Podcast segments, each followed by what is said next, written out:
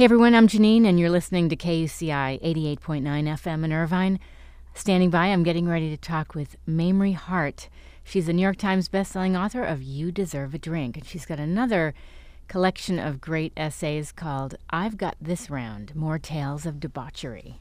Hart tackled the publication of her book the same way she tackles life, with infectious humor, undeniable tenacity, and I'll try anything one spirit, and ultimately, success. Hart's incredible work ethic paid off when, upon publication of You Deserve a Drink, launched at number five on the New York Times bestseller list.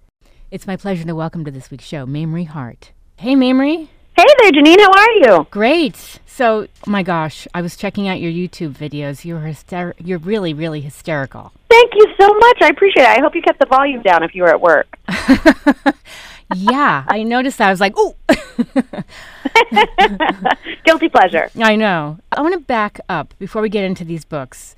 Uh, and your Yes. latest book, I've Got This Round More Tales of Debauchery. How did you get into comedy and doing what you're doing? Well, you know, Janine, I went to school for serious acting uh, in Chapel Hill, and then I moved up to New York to completely go the traditional route.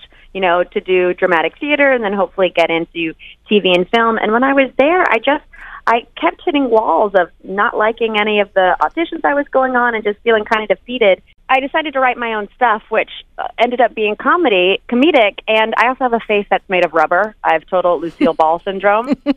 So that kind of put me on the path to do sketch comedy in New York. I'm going to stop you right there because the name of my show is Get the Funk Out. And I'm always fascinated with how people get out of a funk. You know, we face all these personal, professional problems in life. And especially as an actress, you know, going in this industry, this is really, really tough. How did, so how did you stay so positive? You, you realized, you know what, I got to do my own thing? Uh, yeah, you got to do your own thing. I mean, I feel like there's so many gatekeepers what in acting and whatnot, and there's always going to be, you know, you go on the auditions and you hear people say, "Oh, you didn't book it just because they wanted someone a little shorter," or there's all these variables that are out of your control. Right. So I think you really got to like sink your teeth into the things you can control, and also everyone has a unique voice, and there, you know, I just really feel like if you have any any uh, desire to share your personal story, there are people who are going to want to listen. Yes. So where does your sense of humor come from? I mean, have you always been like this as a kid? I think so. I've always been kind of a wild one with a big imagination. I've got very funny brother and sister, so I think as the youngest, I was always I had to make my voice a little louder. I think that's great. So let's talk about this book. I've got this round, More Okay. Tales of Debauchery. How did this come about? This came about. I wrote a book um, a few years ago, uh, Serve a Drink, and that I, I got the opportunity, you know, from doing my um, YouTube channel of the same name, where I just wrote all my funniest stories from growing up and through my 20s, and you know, being broke in New York. And then when that came out, um, they Penguin wanted a second book, and I thought I'm out of stories. Really? you know, you have you have your handful of of go you tell after a few drinks at the bar or you know with friends at parties.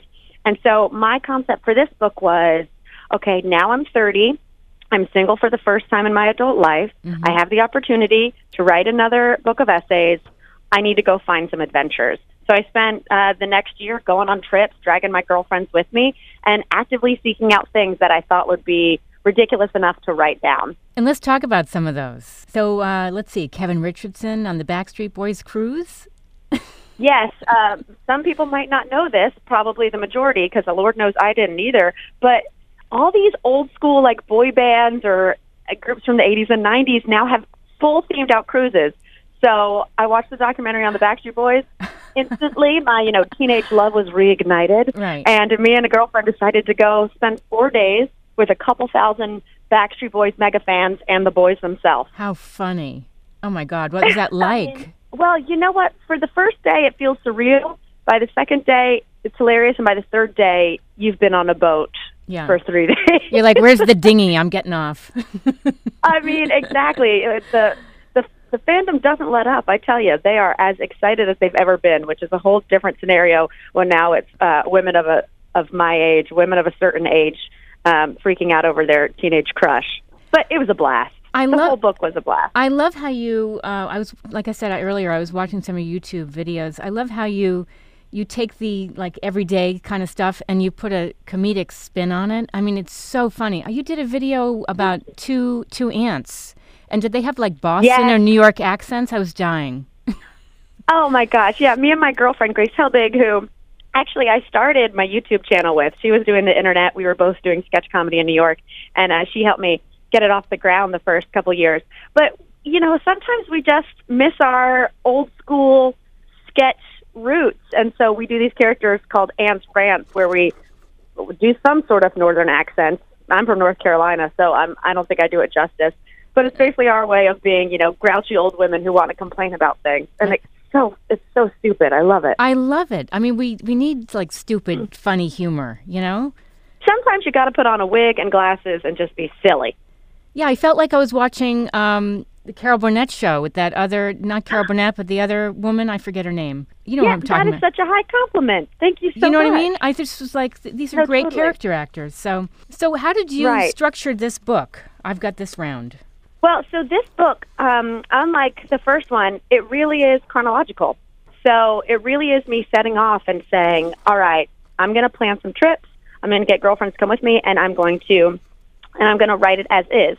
But what I didn't realize when I was starting the book, I thought it would just be, you know, more uh, crazy, crazy stories. Is that I was also going to be starting like a new chapter in my life. Uh, pardon the pun, but Okay. I, I was getting out of a decade long relationship. So I was on my own for the first time and also living alone for the first time.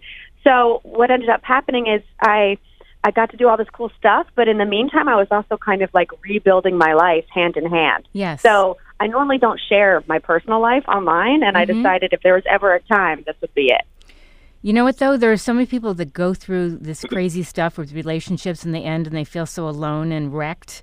So it's Mm-hmm. kind of inspiring that you're sharing this because people can take that and do something else with it. I hope so. Yeah, I I really feel like um, there's a, there's lots of people who kind of go through that in their early 30s and and figuring out you know what do you want to change about your life, what do you want to keep the same, and uh, how close are you with your girlfriends because those are always a great support system. Yes, and you have a chapter that's Sonoma. I think you talk Yes. about girlfriends and was that the right chapter? Yeah, I love it. Oh yeah, definitely.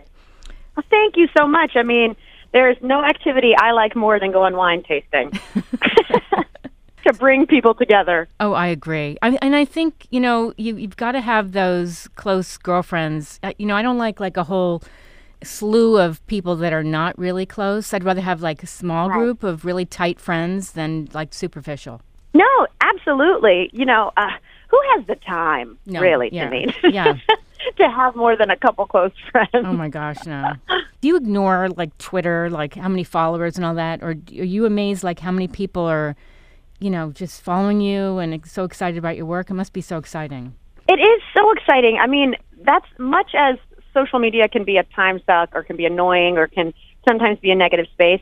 It's really incredible to be able to have that connection and to be able to hear firsthand in people's words if they enjoyed something or what something meant to them as opposed to, you know, traditional media or back in the day when all you saw were numbers or ratings. Um, you know, and this, I really feel like I have a dialogue with the people who watch my stuff. And I recognize screen names and, you know, I'm touring with this book and I'll see people at the shows that have come to other shows and it's, it feels like this community, which is really incredible. Yes. What What is your um, social media handle? Is it um, it's just your name? It's, um, it's Mame Town, which is, uh, a nickname with friends. So M A M E Town. Okay. So that's on Instagram and Twitter and all, all that jazz. okay, cool. And uh, what advice would you give people who are going through, you know, similar stuff that you have gone through? Um, you know, I just one of the things I like to emphasize in this book is that um, you're never. I say never too old. I'm I'm I'm talking like I'm you know in my 80s. You're never But, um, too old. To, sorry. you're never too old to go on adventures. Um, no, I just feel like no matter what age you are, don't be afraid to be silly. And if something seems almost too ridiculous to do, you should probably do it anyway. Oh, Make some new stories. Don't tell the same ones over and over again. I agree. I got into voice acting years ago, and it was like the best, most like it was like therapy. Yes, so fun. yeah. So very fun. It's just you know you never know if Keep going. Exactly, exactly. I think you're really inspiring. I mean, um, give out your YouTube you. channel. My YouTube channel is called You Deserve a Drink, which is also the name of the first book. And, uh, you know, it's just kind of, uh, if you need a break from the seriousness and all that we, we watch and are fed day in and day out, it's nice little five minute videos of just pure, um, shameless, silly. Hysterical. Now, Dirty 30. Can we talk about that? Oh, I'd love to. It's awesome. Can, so maybe share a little bit about that because that's su- super exciting. Oh yeah, so uh, Dirty Thirty is a film that I wrote and uh, made with my two best friends, Grace Helbig and Hannah Hart, also of the YouTube. Oh yeah. Um, and it came out last year, and it's about you know a woman who's turning thirty and and kind of wondering if she's where she wanted to be at that point in her life, and uh, she deals with that by having a massive house party,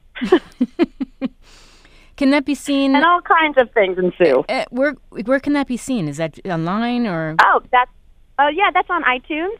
Okay, cool. and all the all of the things. Yeah, it's a it's a that was a really fun movie to make because it genuinely we did film it in a house and cast our friends, and it felt like we had a house party for 17 days.